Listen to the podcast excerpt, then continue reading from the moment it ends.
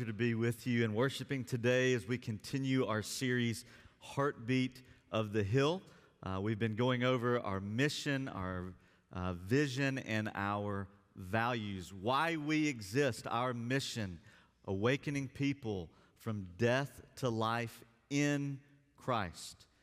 The vision that we believe God has given us is to develop spiritually healthy families and spiritually healthy leaders. And then we've been walking through our six values, our convictions, the things we are asking God to help us become. And we started with Christ is the catalyst. Apart from Him, we can do nothing of eternal consequence. We looked at time in the Word. When we spend time in the Word, God reveals His character and how we should live for those who belong to Him. Then we looked at stand in the gap. Jesus stood in the gap for us, and so we become advocates for alienated or marginalized peoples for the sake of the gospel.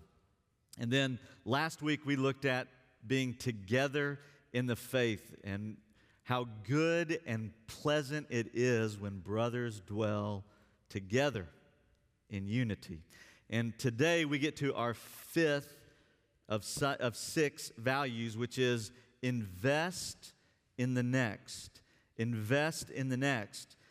We actually began the year with a several week series called Invest in the Next as we talked about the children's ministry and investing over there, volunteering and giving uh, towards the, the building, uh, retirement of the debt, and investing in our homes. But invest in the next is a broader value. Certainly, it does talk about investing in the next generation, as Stacy talked about, but it is about investing in whoever is next beside us.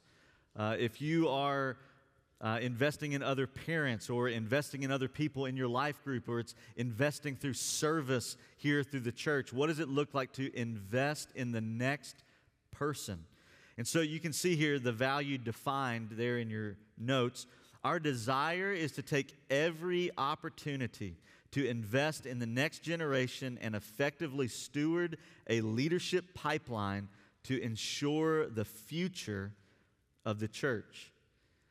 It is actually God's plan that we invest in the next. When Jesus had resurrected from the dead and before he had ascended into heaven, he said, Go and make disciples, baptizing them in the name of the Father, the Son, and the Holy Spirit, and teaching them to obey everything that I have commanded you. You could say he was saying, invest in the next. When we think about investing, a lot of times our mind goes to a financial investment. And one of my favorite stories of a missed opportunity to invest happened in about the year 2000. At that time, there was a mega company with over 9,000 locations called Blockbuster. And for those younger than that existence, you would go and physically check out movies like a, like a library, and they would fine you for being late and all those kind of things as well. But in about the year 2000, a little startup company called Netflix, who at that time was a rent through the mail DVD company. You would rent DVDs two at a time through the mail, and they would come, and after you watched one, you would mail it back, and then you could get two more. And Netflix came to Blockbuster in about the year 2000, actually up in Dallas, and tried to sell themselves to Blockbuster. They were at that point in a little bit of a financial risky position, and they said to Blockbuster, You buy us for $50 million, and we will handle all of the online business and the changes to the online business that will take place in the coming years, and you handle the in store uh, customer. $50 million they asked Blockbuster to invest in Netflix. And the CEO of Netflix now tells the story that the CEO of Blockbuster laughed them out of the office. If you knew now what they didn't know then, Netflix at this point is worth around $150 billion. I think I'd have been reaching in the couch cushions and scrapping together $50 million to be a part of 150 billion, right?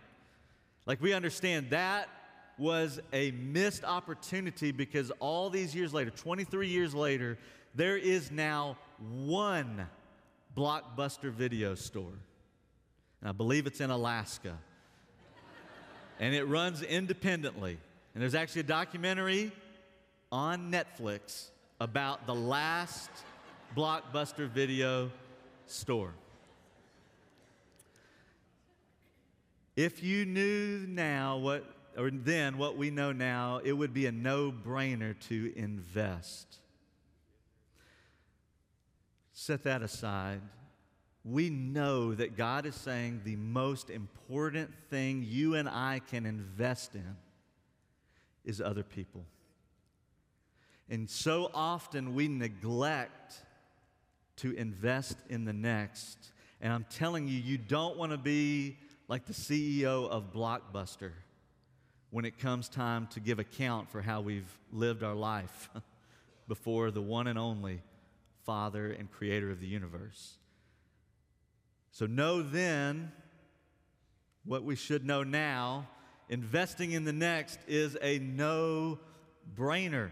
And so, with that, I want to take a little bit of a different approach, and I want to look at 1 Kings chapter 19 to look at the journey to invest in the next for Elijah and some of the principles we can take for ourselves. I'm going to read verses 19 through 21, but I'm actually going to be referencing the entire chapter of chapter 19 in 1 Kings. So let me read this 1 Kings chapter 19, beginning in verse 19. So he, this is talking about Elijah. So Elijah departed from there and found Elisha, the son of Shaphat, who was plowing with 12 yoke of oxen in front of him, and he was with the 12th. Elijah passed by him and cast his cloak upon him. And he left the oxen and ran after Elijah and said, Let me kiss my father and my mother, and then I will follow you. And Elijah said to him, Go back again, for what have I done to you? And he returned from following him and took the yoke of oxen, sacrificed them, boiled their flesh with the yoke of the oxen, gave it to the people, and they ate. Then he arose and went after Elijah and assisted him. Now, that very well may be a passage you've not heard a whole lot of times in church, but ultimately, what we see here is Elijah going to Elisha and saying, I want to invest in you and Elisha saying, I will follow and be invested in. It is a picture of investing in the next. But what I want to look at this morning is the journey to verse 19, where Elijah is saying, I am willing to invest in the one who will come after me, Elisha, because it is not an easy road. In fact, the first point here in your outline is this Elijah did not start in a good place, either mentally or in ministry. And when we start at the beginning of chapter 19, Elijah is not in a good place. He's not the most likely candidate to begin investing in the next. When you begin in chapter 19, what you see is this. Let me catch you up in the previous verses. Elijah's had a stunning ministry with major victories. He has recently just come off of a huge victory on Mount Carmel between the Lord and the prophets of Baal. In fact, he has slain the prophets of Baal. And then Ahab, the king, goes to Jezebel, and Jezebel says, Go find Elijah and let him know that I will do to him what he has done to our prophets. She is threatening, saying, I am going to kill him. May it be done to me if I don't follow through on this promise to kill Elijah. And she must have been a bad, bad lady because Elijah, after all these victories, runs scared and fearful. In fact, he begins um, to fear for his own life. And he goes to almost the southern part of the kingdom and then leaves his servant and goes even a day's further away. And to be honest, it is a picture in Scripture of depression. Elijah is depressed. He says to the Lord, It would be better if I would die. Lord, please take my life. And he's down here by the river, and God sends an angel to provide the sustenance for the day. Not once, but two times. And Elijah is just, I'm, my ministry's over. I'm, I'm past expiration. Everyone's out to get me. God, it'd be better if I just died. He is depressed. And the angel says, Here, have a second meal because you have a long journey ahead. And those two meals provided by the angel carries him for 40 days as he ends up going up on this mountain. And then we get to this picture. It's a sort of a famous scene in the life of Elijah where he gets on this mountain. Very well could be the same mountain that Moses went on when he asked to see the Lord and got to see the, the back of the Lord's glory. Very well may be the same mountain. And Elijah goes up on this mountain. And I love this. The Lord says to Elijah, What are you doing here? And we'll get to that in a moment. But that first part, he is not in a good place. He is mentally, I, I can't go on. God, I'm, I'm at the end of my rope. I'm, I'm done. I, I want you to notice this truth. Elijah needed a reminder about the true source of life. He needed a reminder. And it's, it's stunning to me, and maybe to you as well, but it's also very human. It's stunning that Elijah, after just experiencing the Mount Carmel victory, that within a few days and one threat later, he just took on 300 prophets of Baal. And now he's going, I, I don't think I can go on. That's stunning, but it's also very human. You notice in this, in chapter 19, multiple times there in verses 1 uh, through 8, you can go back later and look how many times he says something about his life. Lord, take my life. She was after my life. I would rather lay down my life. Over and over, he is saying, My life is not worth moving forward, it is in jeopardy. And he needed a reminder that God is the source and the pres- preserver of our life. And I don't know who this may be for today, but I just want you to know that if you are starting in a place of depression or feelings of, I don't know what my life can count for anymore, I'm just telling you that this is a message for you today. Because the second thing that we see is Elijah needed to answer that question What are you doing here? When he goes up on the mountain, what are you doing here? I don't know what it is about that question. It's just so funny to me. Um, I am uh, a listener of the podcast of the Tony Kornheiser Show. It's a podcast. He's uh, one of the ESPN guys from Pardon the Interruption, and he does this podcast.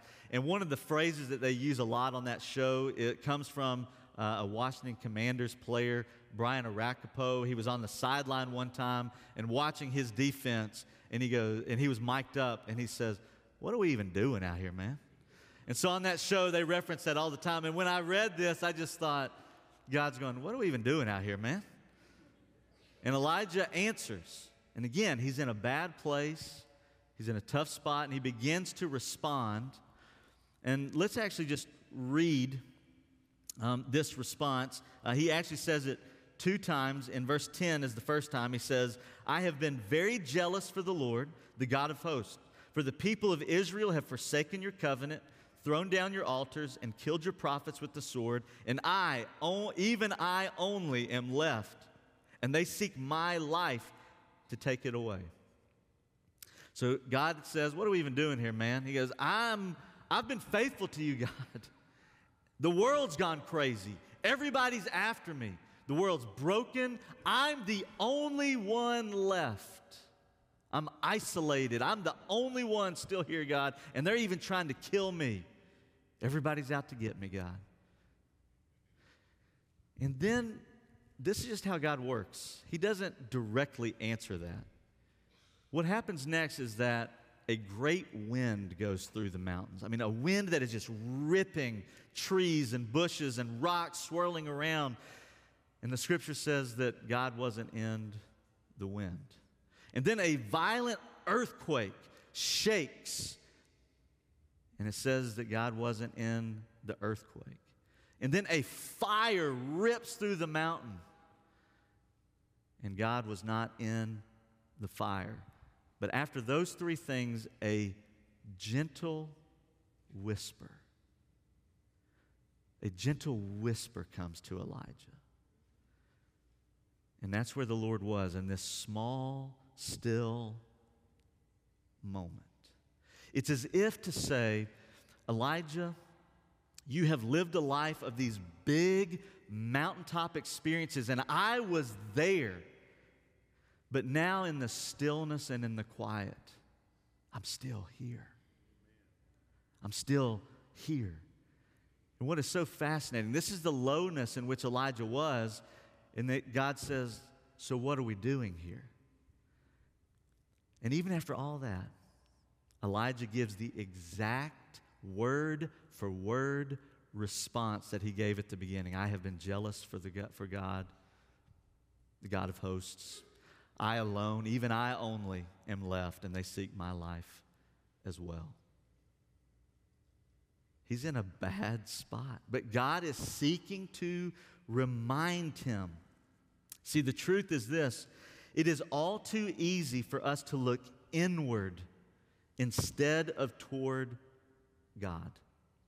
This is a dangerous thing for us when we begin to look inward at our own excuses, if you don't mind me saying that.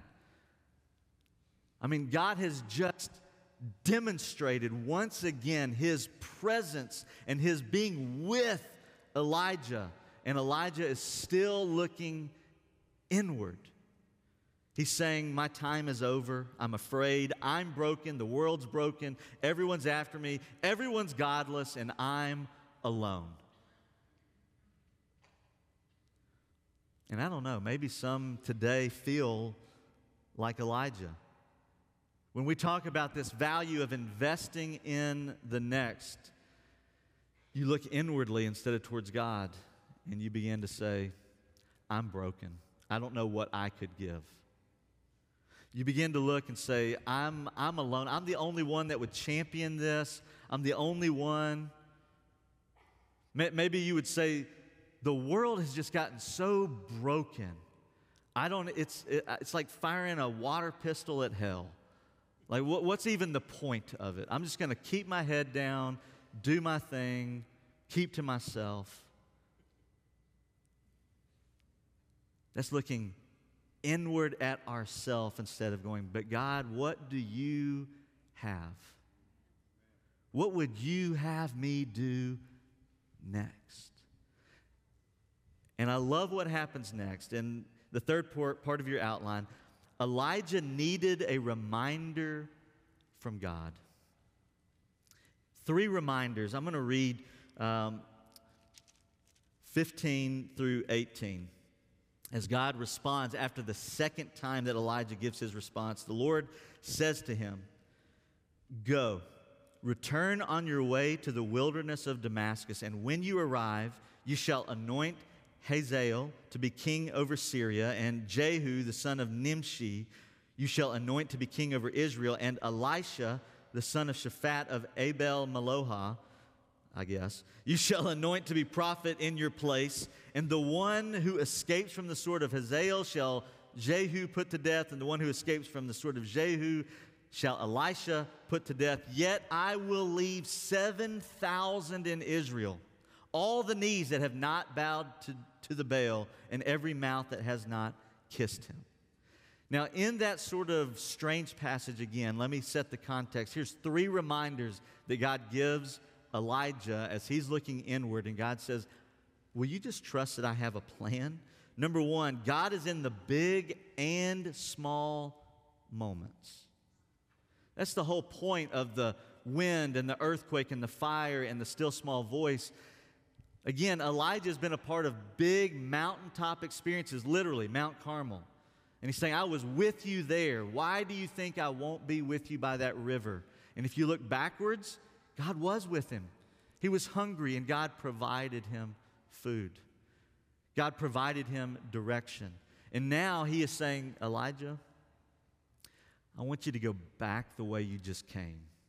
Meaning this you sought to flee from my plan for you.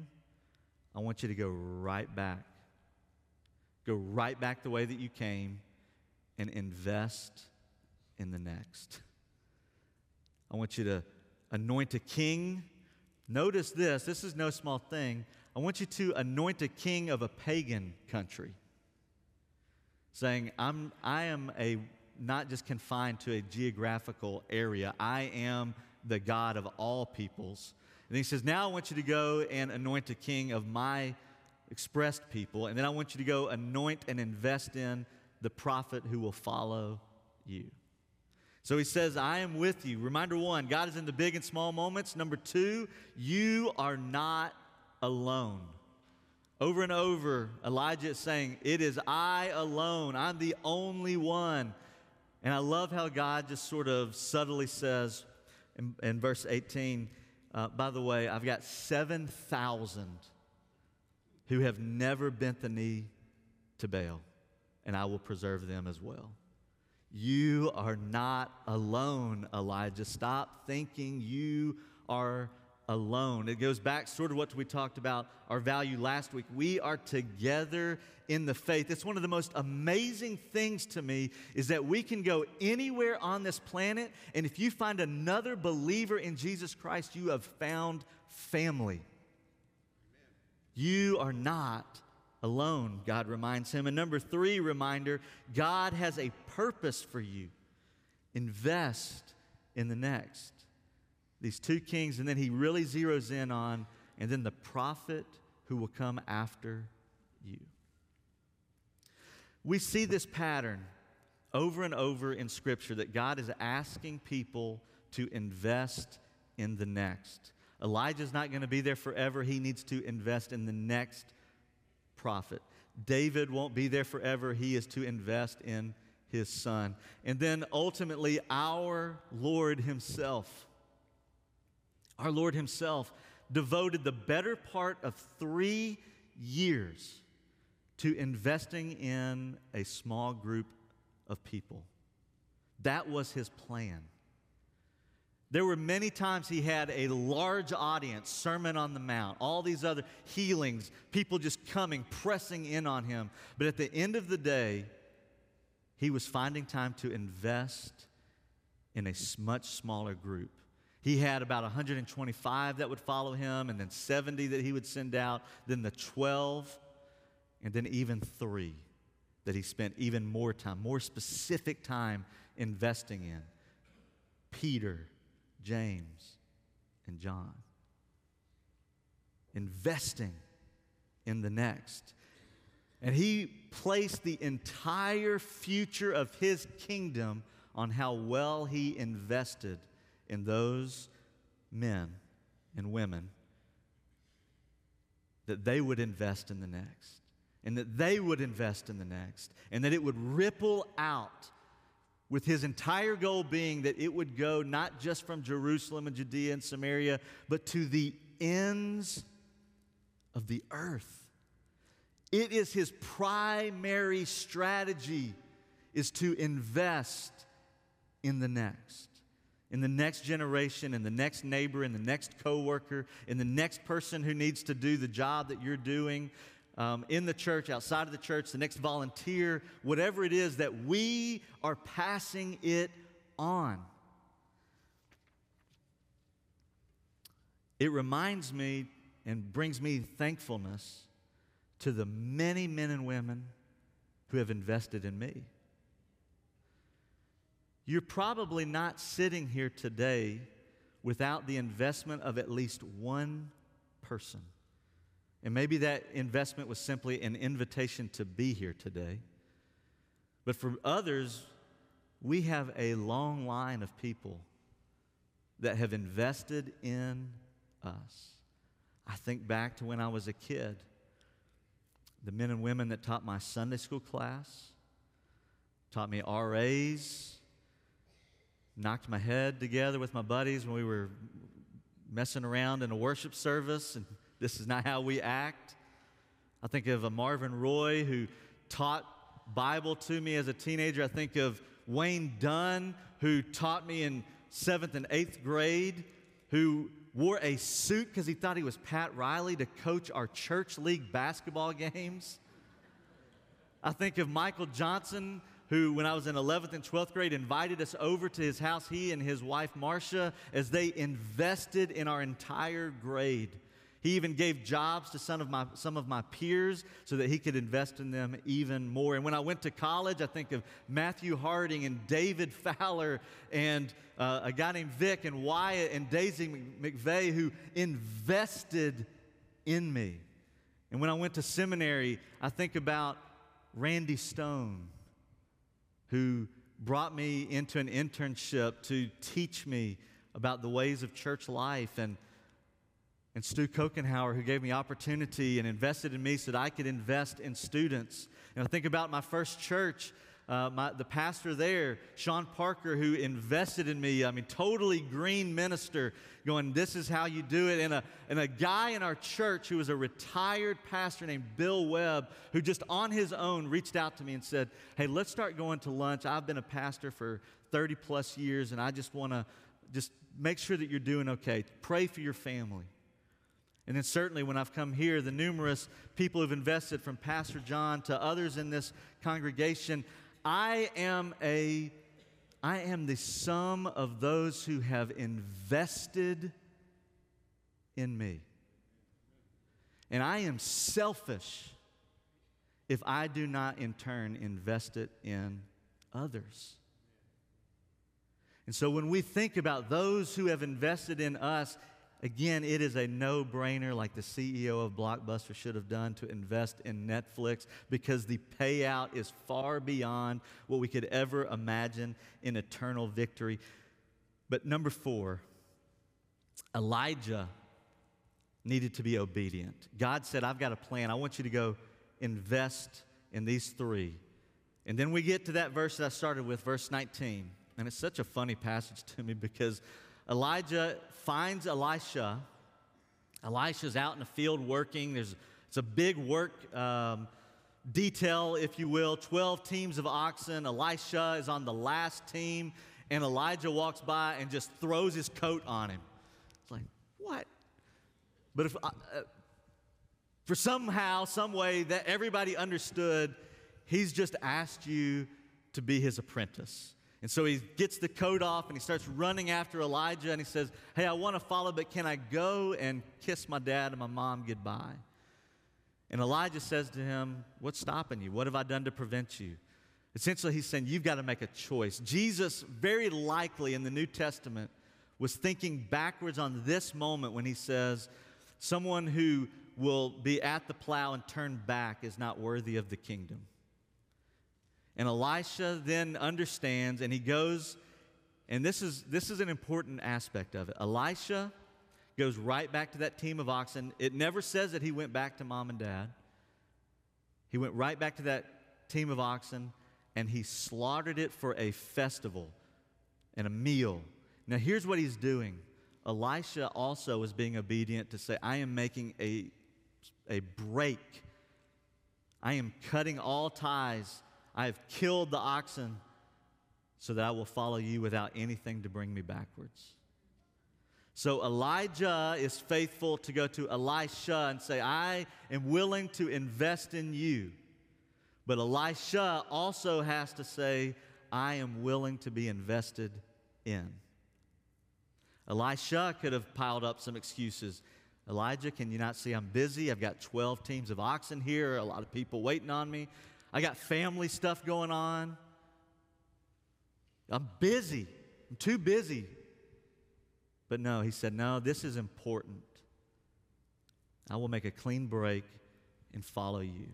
And then if you begin to read into Second Kings, you see how that investment pays off as the portion of Elijah's uh, portion of the Spirit gets put onto Elisha, and then Elisha goes and does even greater things for the Lord. At the end of the day, we are a church that must invest in the next. It is God's plan that we invest in the next. We are the product of those that invested in us, and now we must invest in others. And so I'm going to invite Stacy, if you would, come on up um, as we get ready to sing a closing song of response. But I'll just say this as part of an application today, I want to make this as easy as possible. In the, in the lobby this morning, there are some tables with some opportunities that you can begin to invest or volunteer here at the church. There's some guides um, that are actually out there with a whole bunch of volunteer opportunities in various ministries that you can pick up. You can talk to people. We're trying to make the volunteer process moving forward as, as clean as we can. We're, we're, we're starting a volunteer onboarding process. There's a, a, code that you can start the application with. And what we're trying to do is this so many, so many people volunteer, and I'm thankful for that. So many are already investing in the next. But there is a principle of church that's, that's principle is a strong word. There's a reality in church that 20% of the people do 80% of the work. We need to bust that barrier down.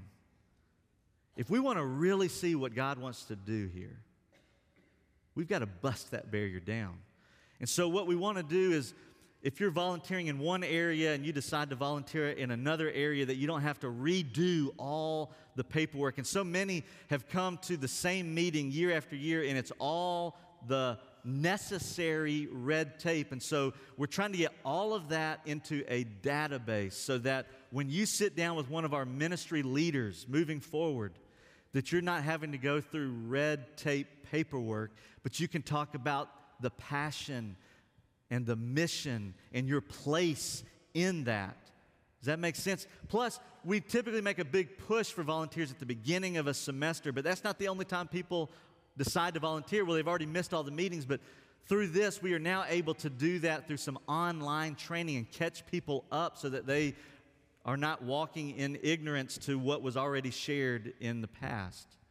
Now, I would ask for your patience, I would ask for your willingness we're not trying to make anybody's life harder, um, but we have a responsibility as a church and as pastors to steward and shepherd the volunteers. Let me just say this one of the things that we are asking that every volunteer do is to do a background check. Now, let me just say this as well. We are also in the business of God changing lives. And so if you have something on a background check that's going to get flagged, that does not mean you cannot serve here. It may limit where or what types of things you can serve in, but we believe that every person has a place they can serve if they are redeemed under the blood of Jesus Christ. And so, in essence, what we're doing is this it keeps me or our other pastors from being surprised. If, you, if there's someone you know and they could not pass a background check, let's just say for a DUI or something like that, and they're serving as a greeter, if someone walks up to me with a prayer request of, hey, there's a greeter, do you know they had a DUI three years ago? It's a lot better for me to go, yeah, I know that. And We are thrilled at how God has turned their life around. It's, it's actually a joy to me that they are standing at that door greeting people because they understand what it's like to be low and for God to turn their life around. That's the heartbeat behind it. It's not to be legalistic, it's not to kick people out, it's to go, let's just manage no surprises. And that way we can get people where they are. And it's not going to be published. We're not going to stand up and just say, hey, we've got three DUIs on that door. And that's not how it's going to go. I mean, if, if it if it, if it does not pass a background check, it will go to the elders only and then to the ministry head uh, of that department just, just in an in, if they need to know situation. So it's, I just, does that make sense? But we just need to know, as um, we were talking to one of our uh, advisory team members who's in HR, she said, You need to do it because anything that can happen will happen. And you just need to be ready for it. And we need to do our due diligence. And so that's the process. We want people to find their place of investing in the next, but we also have to steward that well. And so I pray that if you're not already connected somewhere, that you'll take time to stop by one of these tables. You'll take time to pick up an opportunities guide to just sort of look through. And maybe it's something in our church and maybe it's something outside of our church. It could be that it's just somebody that God lays on your heart. And it's kind of like Elijah go find Elisha. And all your responsibility right now is to go and mentor and invest in one to two people. And that's okay. God's in the big and the small things. I'm going to pray for us, and then we're going to have a song of close. And if you need to respond either through prayer or to speak to someone, uh, I pray that you'll do that. Otherwise, let's sing praises back to the Lord. Father, thank you that you have invested in us. You've invested your word, you've invested your love, you've invested the Holy Spirit. We have everything we need to invest in others. Lord, help us to be obedient. It's in Christ's name. Amen.